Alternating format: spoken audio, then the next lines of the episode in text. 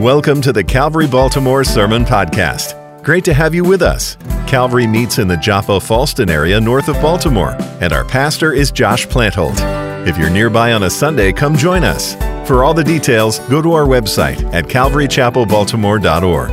And now, here's this week's teaching. I'd like to turn your attention this morning to the 11th chapter of Revelation. We will be starting at verse 15. Uh, and before we jump into our text while you're flipping there, it's helpful to remember that chapter 11 seems to be a chapter out of chronological order. So in, in Revelation chapter 10, John was given the scroll of the Lamb and was told to eat and prophesy it. And the way chapter 11 is written, it's almost as if chapter 11 is a partial summary of the back half of Revelation. So verses 15 through 19 I'm proposing this song of praise is in assurance, in anticipation of the end of the book, uh, of Jesus' coming, of the millennial kingdom. Uh, so the song that we are going to study today seems to be anticipating the end of this story, the end of the book. So with that, let's jump in at verse 15. You know? I, well, let's pray again. Okay. God, we, just as surely as you are real, we know our enemy is. And just as strongly as you want your word heralded, he wants it ceased. So, God, we ask that you would break down any strongholds right now and remove any any temptation or trap of the enemy, God. Help us to put on our armor and wear it boldly this morning. In Jesus' name, amen. amen. Verse 15 Then the seventh angel blew his trumpet, and there were loud voices in heaven saying, The kingdom of the world has become the kingdom of our Lord and of his Christ, and he shall reign forever and ever. Isn't that awesome? You know how lucky you are I didn't stop there today?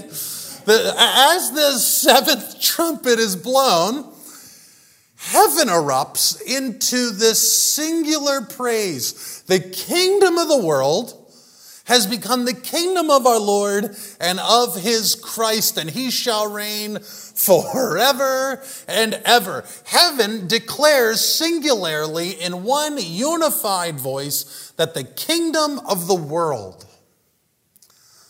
not kingdoms, but kingdom singular, the kingdom of the world has become the kingdom of our Lord and of his Christ. This is very informative. This tells us that when heaven looks down upon mankind, it does not primarily see the British Empire or the Mongol dynasty or any other world power. Heaven's perspective today is that there may be 195 sovereign countries in the world right now, but there are really only two kingdoms the kingdom of God and the kingdom of Satan, the kingdom of light and the kingdom of darkness. And what this song in heaven just declared was that the kingdom of the world has become the kingdom of our Lord and of his Christ. Heaven declares that there is a time, uh, that there is coming a time that the kingdom of darkness will be destroyed, removed, overcome, overthrown, overrun. Satan's not going to win. And heaven declares it boldly.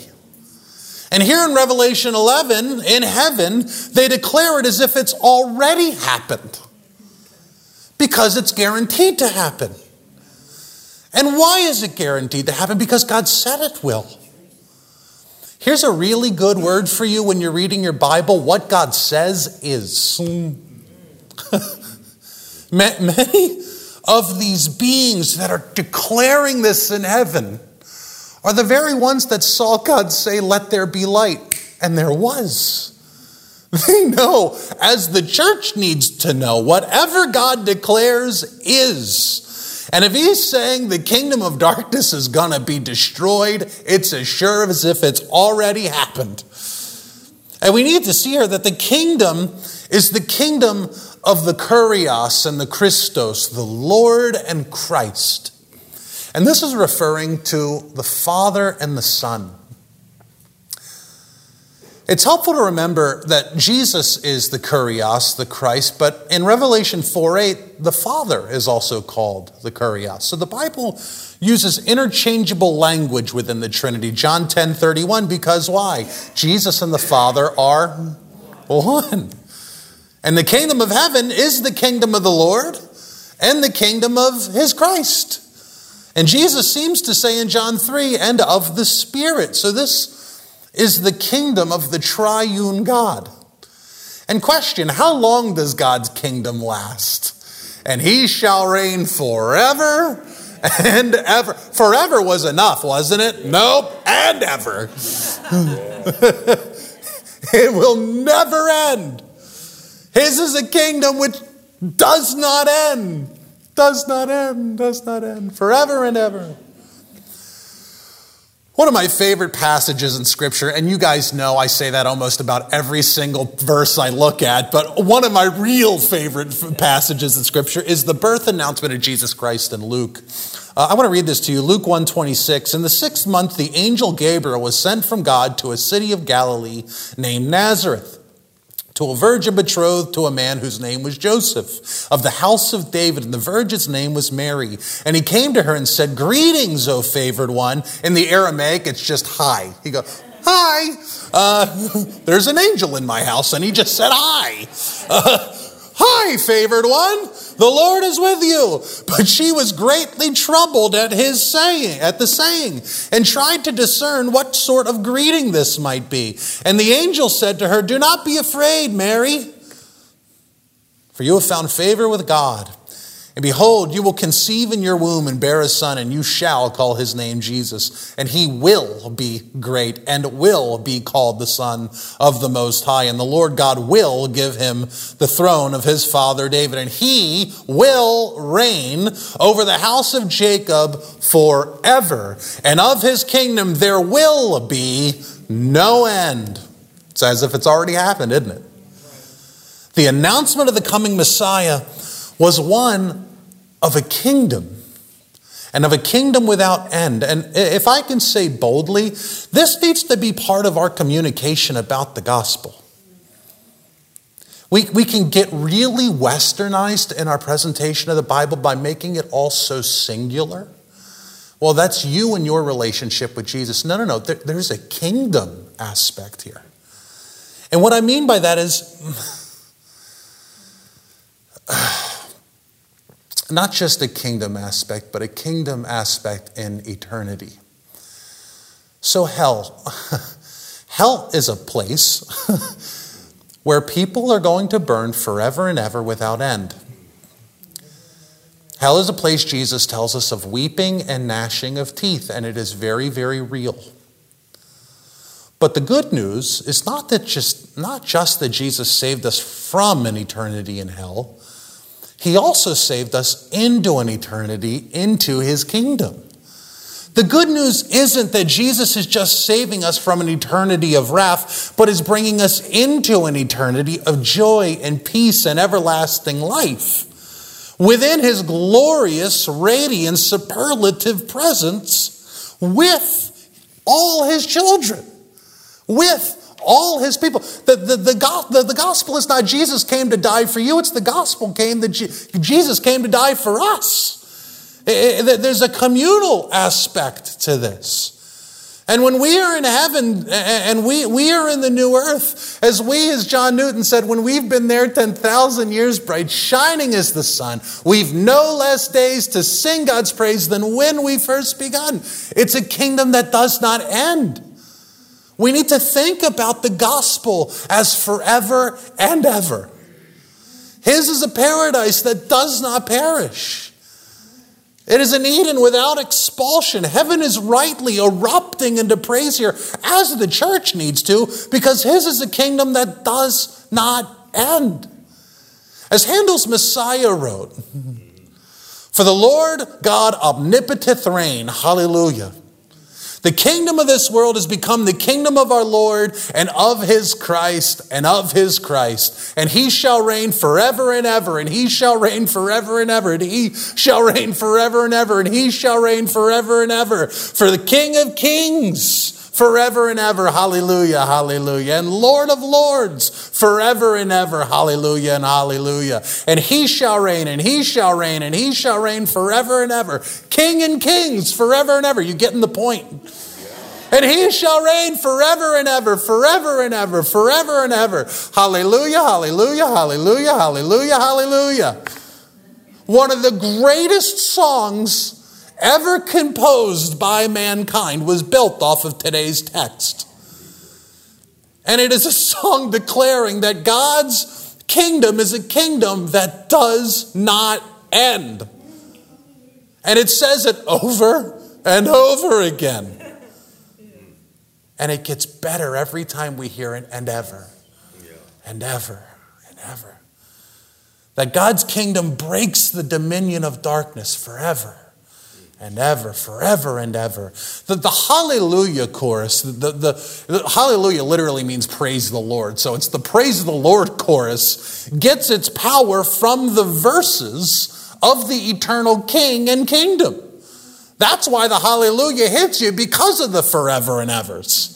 And here in Revelation 11 15, heaven erupts into hallelujah in, in praise for Yah, for the, the Lord, over God's kingdom, which will never end.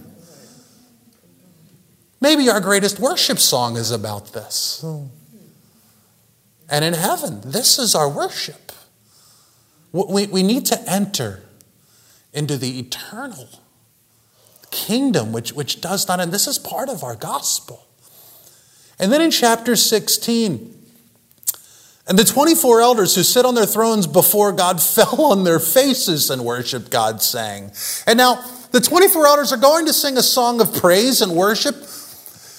And he says, We must give thanks to you, Kurios, Theos, Pantocrator. It's Lord God Almighty. The 24 elders begin their worship by saying thank you and thank you to a God of three. And then it says, Who is and who was, for you have taken your great power and have begun to reign. The word begun there implies a future. So we have three, a, God of three titles Lord God Almighty, and we have a God of who was and is uh, and who has begun to reign. Now, if you're familiar with the book of Isaiah, or, or, or, you can recall the earlier chapters of Revelation, you'll know that the typical pattern of praise here has been altered. Typically, the song in heaven is, is the God of who is, and who was, and who is to come. But it changes here in Revelation 11. The traditional who is to come has been replaced with, For you have taken your great power and begun to reign. And the reason it's been replaced is to come with begun is because the is to come has begun. The, the, the, the song, the, this song is about the end of the book, and the coming of the kingdom is not coming, it's here. You know, I'm still chewing on this, but when we get up into heaven and we're in the new earth, and, and I, I'm not sure we're going to ever sing of a God who is to come because he will have already came. From Revelation 19, our song in heaven will be of a God who is, and a God of who is without end. And then notice the kingdom which never ends has begun because God has taken his great power and begun to reign. This does not mean Jesus received great power. What this means is Jesus, with his great power, is taking reign. Thinking of the end of the book of Revelation, when Jesus returns to earth, is he going to go up to Satan and say, Please, can I have the keys to the world? He's not going to ask Satan for the earth. By Jesus' great power, by the sword of his mouth, he's going to take it. You see, at the cross, the Son of Man, the new Adam, Jesus, was found worthy to hold dominion over the earth. That's what Revelation chapter 4 is. Who is worthy to open the scroll? I look on the earth and in the earth and under the earth and over the sky, and no one's found worthy but one.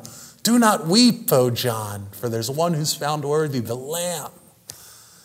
When Jesus was on the cross, he was found worthy to hold dominion over the earth. And in the end of the age, Jesus is going to take back what is rightfully his and kick the serpent out of the garden, so to speak. Satan will be kicked out and thrown eternally into the lake of fire. I've brought this up a few times, but all through the early chapters of Revelation, Satan's throwing. He's throwing Christians into jail. He's throwing Antipas, God's faithful witness, into martyrdom. Satan's throwing things and he's angry. And the very last throw we see in the Bible is God throws the thrower into hell. He throws Satan away. And then verse 18. This is just getting better and better. And, and notice how pathetically cute this is. The nations raged. Like, what are you going to do? The nations raged, but your wrath came. The kingdom of darkness is going to rage against God, but they're not going to win. And they will be smashed and overcome. Verse 18, but the nations raged, but your wrath came, and the time for the dead to be judged, and for rewarding your servants, the prophets and saints, and those who fear your name, both small and great, and for destroying the destroyers of the earth. And there it is. Evil will be destroyed.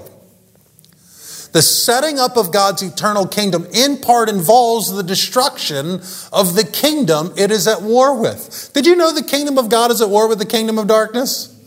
I don't know if you're aware. I got arrows in my back I can show you. because it is. And in order for God's kingdom to be at peace, the kingdom of darkness needs to be destroyed. You know, this is in part what the Gospel of Mark is about. It, it, it is Jesus' power, the kingdom of God's power over the kingdom of, of darkness. You'll notice immediately in Mark chapter 1, Jesus is fighting demons. Immediately. The point is, Mark wanted us to see, which seems to be the first gospel written. Immediately, the early church needed to know that the arrival of Jesus was the arrival of the kingdom, and the arrival of the kingdom meant that it was coming to advance against the kingdom of darkness. And one day, the destroyers of the earth, the kingdom of darkness, will be destroyed forever. Then, verse 19 Then God's temple in heaven was opened, and the ark of his covenant was seen within his temple, and there were flashes of lightning, rumblings, peals of thunder, an earthquake, and heavy hail. So, upon the prophecy of the scroll, the seventh trumpet, the song in heaven, the heavens literally shake uh, and the Ark of the Covenant scene within the, the early, the, the, the, the inner sanctuary of the heavenly temple. I have so much to say here, but we do not have time today, so we're going to hit that next week. Uh, but for today, I have two thoughts, and that's our text. They both come from verse 18. I want to read it one more time because it's amazing. The nations raged, but your wrath came and the time for the dead to be judged, and for rewarding your servants, the prophets and saints, and for those who fear your name, both small and great, and for destroying the destroyers of the earth. Specifically, I was drawn to, and for rewarding your servants. And, and it, it talks about those who fear his name. Verse 1, or firstly, in contrast to the nations raging, are those who fear God's name. There are two people groups described here those who rage against God and those who fear God. And a Christian, those in the kingdom of God, fear God. In Revelation 19:5, just before the marriage supper of the Lamb, which is one meal I am not going to miss, the 24 elders cry, "Praise our God, all you his servants, you who fear him, small and great." Psalm 2:11 says, "Fear the Lord, or serve the Lord with fear and rejoice with trembling." Proverbs 1 7 says, tells, uh, tells us, fear, the, fear of the Lord is the beginning of wisdom. What this song in Revelation 11 just told us is that God's people are those who are in, uh, those who are in heaven are those who are, have learned to fear God. Those in heaven are those who have learned to fear God. What does that mean? right? Because I want to be in heaven, don't you? Well, I better fear the Lord, apparently. and to help our thinking, you'll hear some people say that the fear of the Lord is more of an Old Testament thing. The New, the New Testament, God's the nice one. It's like, have you read Revelation? Because he's going to start stomping on people soon. And of course, that's an even worse error to say that the God of the Old Testament's a different God. What an error that is. And then some people like to point out a singular verse, 1 John 4:18, that perfect love casts out all fear. And that includes fear of the Lord, but that's not what John's talking about. Jesus instructs us to, to fear the Father in Matthew 10 28. Don't fear those who can destroy your body. Fear him who can cast you into hell. In 2 Corinthians 5:11, Paul instructs us to fear Jesus.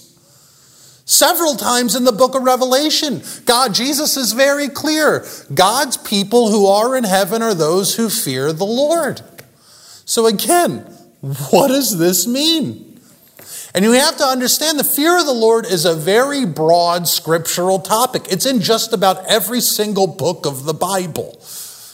And so the fear of the Lord is a topic of paramount concern to the church. Now, first of all, we need to be clear. The believer and the non believer should both fear the Lord, but fear the Lord in very different ways. So that, that's very important. The unbeliever needs, needs to fear the Lord because they are heading towards destruction. And they should fear the Lord. And their fear should lead them to repent of their sins while they can before they can. But the Christian is to fear the Lord in the sense of reverence.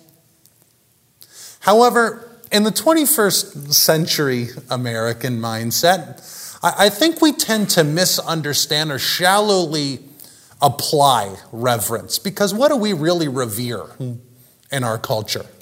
All right? So, so thinking about biblical uh, reverence, I believe Jesus gave us a clue to this in the Lord's Prayer when he opened up with, Our Father.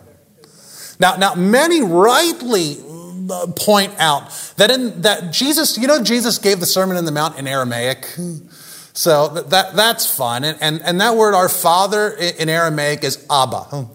And, and it is, it, it's, it's, when we translate it, it's father, but really it's an elementary word. It's like a little child using the word papa or dada or mama. It's, it's like the first word a baby would learn. And, and a lot of people like to point that out, and it's so true and correct and good to think about Abba this way that, uh, that God is our papa. He's our lovely dad He, he loves his children. But I think what, what, I, what I think is missed about Abba is the office of Abba in a child's life. I have a three year old boy who's the sweetest kid in the world. My little Caleb is so sweet. But apparently, he also is a part time Olympic wrestler and mongoose. this kid is crazy. And there are times when he wants his way. And oh boy, look out. And listen, that's that's all kids. When they want their way, they want their way, but he really wants his way. And there are times when he's in this runaway train mode, this mongoose on Adderall mode, whatever you want. Ah, he's getting crazy. As his father, there is a tone and a look I can give him that says, tread lightly. And he knows he better do what Abba just told him to do. And he listens because there's a reverence for the office of Abba, of daddy to him. And see, his Abba, as his Abba, we play and laugh. I'll blow on his belly like he's farting, and I'll tickle him, and I'll throw him, and I'll brush his teeth, and we'll do story time. But he also knows that if he gets too far out of line, he's going to have to deal with the office of Abba. that dad is a lot of fun and silly, way too much. But that dad also has a role in the house, and that is that he leads it. And it is in this sense that Jesus opens the Lord's Prayer with a child father relationship of love and joy. And this is my dad, and he loves me, but also one of the office. Now, my three year old, if he's really angry, he will straight up punch my six year old in the face. Like crazy kid sometimes. He's getting better, but wow. He would never attempt to do that with me. And one of the reasons he would never do that to me is because he has estimated me to be bigger and stronger and in charge. I hold more authority than my three year old does. And this is how fear of the Lord is the beginning of wisdom. Before there is a healthy fear of the Lord, there is an estimation of the Lord that must happen. Before we approach God as Father, we must estimate Him as superior, as the leader, as the head. Proverbs 2, uh, 2 says, uh, verse 1 My son, if you receive my words and treasure up my commandments within you, making your ear attentive to wisdom, inclining your heart to understanding. Yes, if you call out for insight and raise your voice for understanding, if you seek it like silver and search for it as a hidden treasures, then you will understand the fear of the Lord and find the knowledge of God. Did you see that? Fear of the Lord comes with an estimation, a knowledge of God. And how do we come to this knowledge of God? It said in verse 2, My son, if you receive my words, you don't you, you receive from a superior and treasure up my commandments with, with you, making your ear attentive to wisdom and inclining your heart to understanding. All of this wisdom comes from going and receiving from a superior. Yes, if you call out for insight and raise your voice for understanding, if you seek it like silver and search for it as for hidden treasures, then you will understand the fear of the Lord and find the knowledge of God. For the Lord gives wisdom from his mouth comes knowledge and understanding. He stores up sound wisdom for the upright. He is a shield to those who walk in integrity, guarding the paths of justice and watching over the ways of his saints. Then you will understand righteousness and justice and equity, every good path. For wisdom will come into your heart and knowledge will be pleasant to your soul. Solomon lays out that wisdom leads to fear and knowledge of God. But then almost paradoxically says that fear and knowledge of God leads to wisdom. He says the same thing backwards, and here's the point. In Revelation 11 18, those being rewarded in heaven are those who fear the name of God. What that means is they are a people, while they lived on earth, they estimated God. They estimated God and believed what he said about himself that God is the creator and we are his creation. Fear of the Lord to the believer is to estimate God as Lord, as God, and as Almighty. Fear of the Lord is a reverence for God as both our loving, faithful, kind, merciful Father, but it is also a reverence for the office of Father.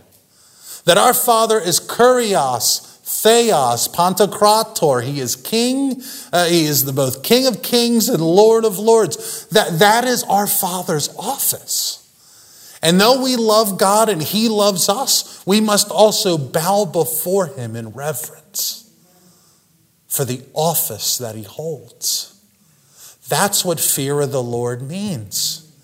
And that's why the fear of the Lord is the beginning of wisdom, because when you really believe in God, When you really believe the Bible and believe it to be true, though you believe in God as the way the Bible describes him, then not only do you then hold reverence for God, you then also submit to him.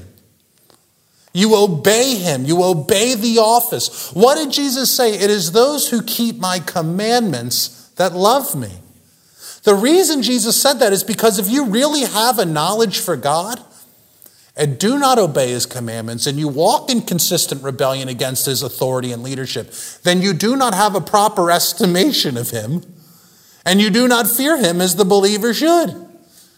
So, as we studied last week in Acts chapter 2, the more we learn of God, the more we desire to walk in obedience, the more we grow in fear and reverence of the Lord. So, in short, those in heaven are those who fear the Lord. And those who fear the Lord are those who have estimated God as greater than themselves. And as a result, in submission and reverence, have come under the authority of God. You have not estimated God to be real and king if you never listen to what he tells you. You do not fear the Lord. As Solomon concludes in the book of Ecclesiastes, Ecclesiastes 12, 13 through 14, let us hear the conclusion of the matter. Solomon encapsulates his whole book of wisdom, and, and it's a book about the, the life of mature faith in God with this fear God and keep his commandments, estimate God and come under his authority, for this is the whole duty of man. What we need to see is that God's people, those in heaven, are those who fear the Lord. And the way to fear the Lord is to estimate who God is in your life. And if you find yourself in consistent rebellion against God, then you do not fear him. You do not have a respect for the office of Abba in your life and something's wrong. Doesn't mean we're going to be perfect. I don't expect my kids to be perfect, but when they mess up, they know it. and they come to Abba and say sorry and do better. And they do their best. That's what every believer in heaven holds unified. They estimated God while they were on earth and came under his authority. They feared the Lord. Now, secondly, and quickly, that's our second point. Notice who God rewards in heaven. Verse 18 The nations raged, but your wrath came, and the time for the dead to be judged, and for rewarding your servants, the prophets and saints, and those who fear your name, both small and great. Isn't that wonderful? I know we just came from heavy, but this is really light. The first people to be listed as receiving a reward from God in heaven are the servants. You know what that word servant there is in the Greek? It's doulos, it means slave. The first people sung about having received their heavenly reward in heaven are the slaves. Those who have given themselves to Jesus totally. And then we see the prophets. The saints and the God-fearers are next, but then finally it says the small and the great. The small. Isn't that awesome? The book of Revelation is not primarily revealing the end times to us or primarily revealing the plans of the Antichrist to us. That's not why God gave us this book. This book is not primarily even revealing the judgments upon the wicked to us. But the number one reason God has given us this book is to unveil his son to the church.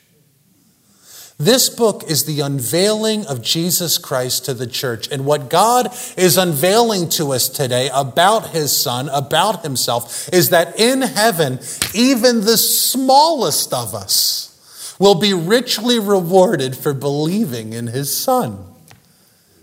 That in Jesus Christ, that both the slave and the smallest of us will end up wearing crowns of gold and dressed in, everyone here's getting a crown. It's not the guy next to you that's, you know, well, I'm sure they get one, you know. You're getting one.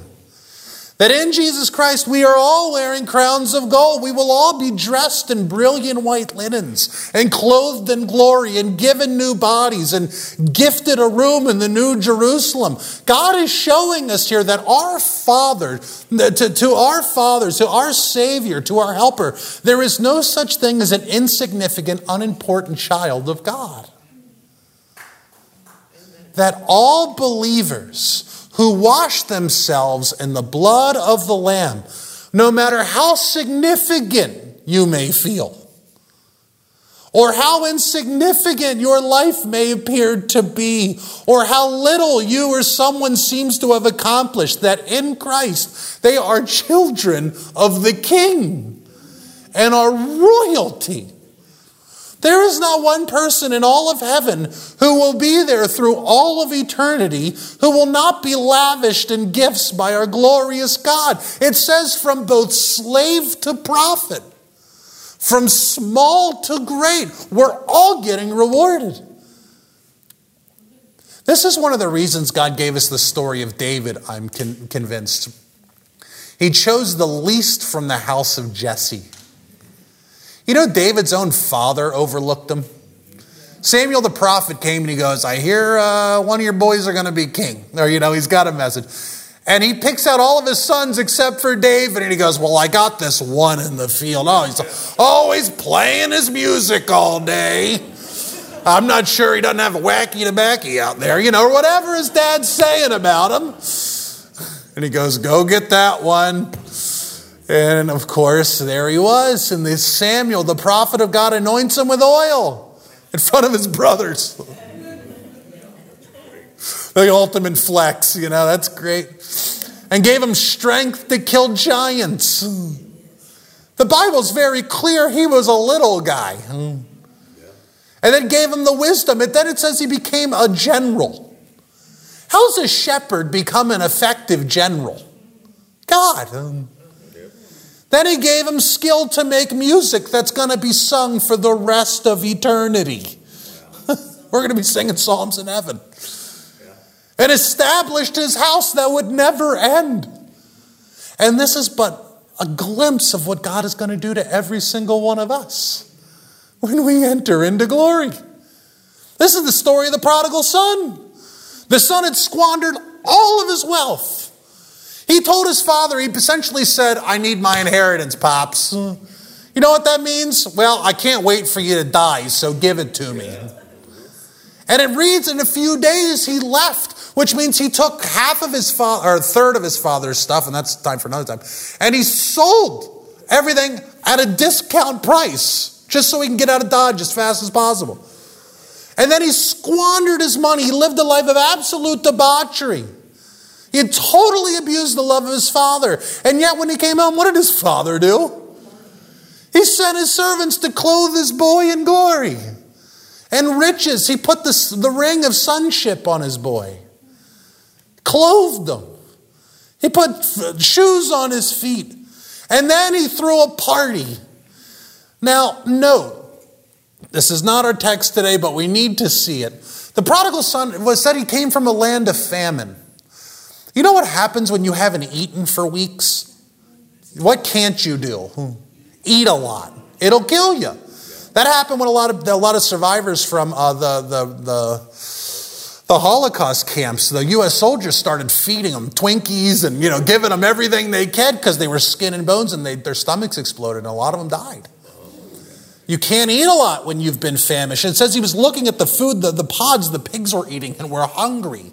What do you think? A pig already eats slop. What do you think they're eating in a famine? And so he's famished, famished. He comes home. What's the father say? He kills the fatted calf. He kills a whole cow. His boy could probably eat six ounces of meat. He kills hundreds. He got hundreds of pounds of meat. My kind of dad. And he and he, he's got this thing. Now, if the son can't eat it, he's not doing this for the son, is he? He's doing this for himself. The father's excited he's home. The father wants to celebrate that he's home. This isn't the son's celebration, this is the father's celebration.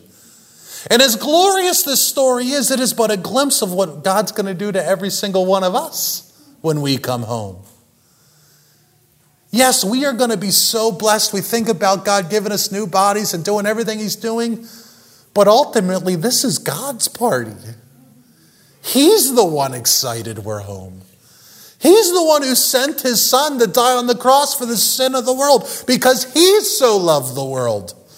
This is the Father's party he's throwing. You happen to be there. He's throwing it because he's full of joy. God is going to adorn those who fear his name, both small and great, both prophet and slave, and give us new bodies, and wipe every tear from our eye, and prepare a table for us, and feed us and serve us. He's going to place us on thrones, and we're going to dwell together for the rest of eternity. And why? Because our Father is a good Father, and what he says is. What our Father, our, our Lord, our God and Almighty declares is as certain to come true as if it's already happened. And like he promised us here in Revelation 11, when we enter into glory, he will reward every single one of us. And he will do so because it delights him to do so. God is so excited for you to come home. But as much as he wants to see that smile on your face, he also wants to throw a party because he wants to party. Because he wants you. God wants you. It says when the boy was a long way off, he ran to him.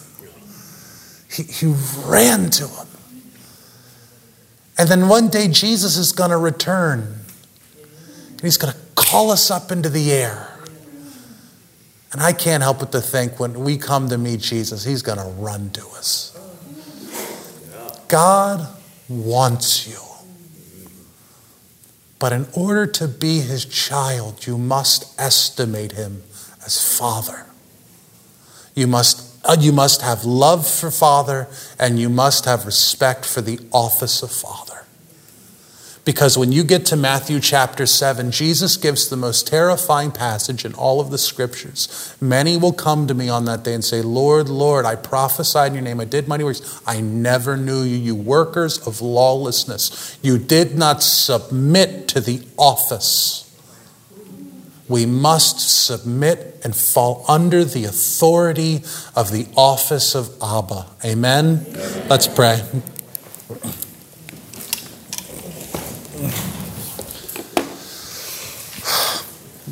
God, we love you.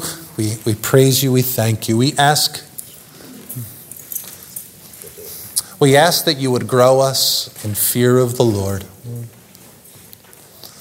Help us to, to grow in a healthy respect for you and reverence for you. Not, let us not come under your authority, God, as ones who are avoiding damnation, but let us come as joyful sons and daughters under the office of dad. And God, we know for those of us that have been walking with you long enough that walking in agreement with your will is far better than getting our own way, anyways. But God, sometimes our flesh, boy, it likes to kick up mm, and throw dust. God, Help us to be submissive and obedient. Help us to repent where we need to repent. And help us to come under the office of our Father. God, we pray for those in here that, that do not know you, that they may, again, not only understand that, God, you love them, but God, that you are also a king and a Lord, and in your kingdom is one that goes on forever and ever. Let them come under that authority today, we do pray, and live life, God, reading your word and adhering to it. And God, we pray for those that are running their race but are getting weary. Strengthen them today, God. Let them understand that you love them. They are not under a spirit of condemnation. They are not uh, uh avoiding the fires of hell by their morality. We are saved through Christ alone, not plus works, just you and your blood. But God, we must come under reverence of that. And so please, again, Help us to be well balanced in this through the power of your Holy Spirit. We pray for anyone who needs special prayer that they may receive it by the team up here by the double doors. And God, we ask if anyone needs counsel today or, or to talk, let them, before they leave here today, connect with a faithful brother and sister and talk. God, use us today and send us out in a mighty new way. And God, increase our fear of Thee, a healthy fear of Thee, as one as a father and a child. We pray all these things in accordance with your will and your goodness. And all who agreed said, Amen. Let's stand and worship. Thanks for joining us for today's message from Calvary Baltimore. Please keep in touch. Send us an email with your questions, prayer requests, or just to say hi. We'd love to hear from you. Our email address is calvary.faithlife at gmail.com. If you'd like to donate to support the work God is doing through Calvary Baltimore, go to calvarychapelbaltimore.org and click Donate Now. And if you're in the area, stop by on a Sunday morning. For directions and service times, go to our website at calvarychapelbaltimore.org. Finally, if you're unable to come see us in person, we also live stream on our website and on our Facebook page. We hope you've been blessed by this week's teaching. Until next time, keep drawing closer to God through the reading of His Word and join us again for the next Calvary Baltimore Sermon Podcast.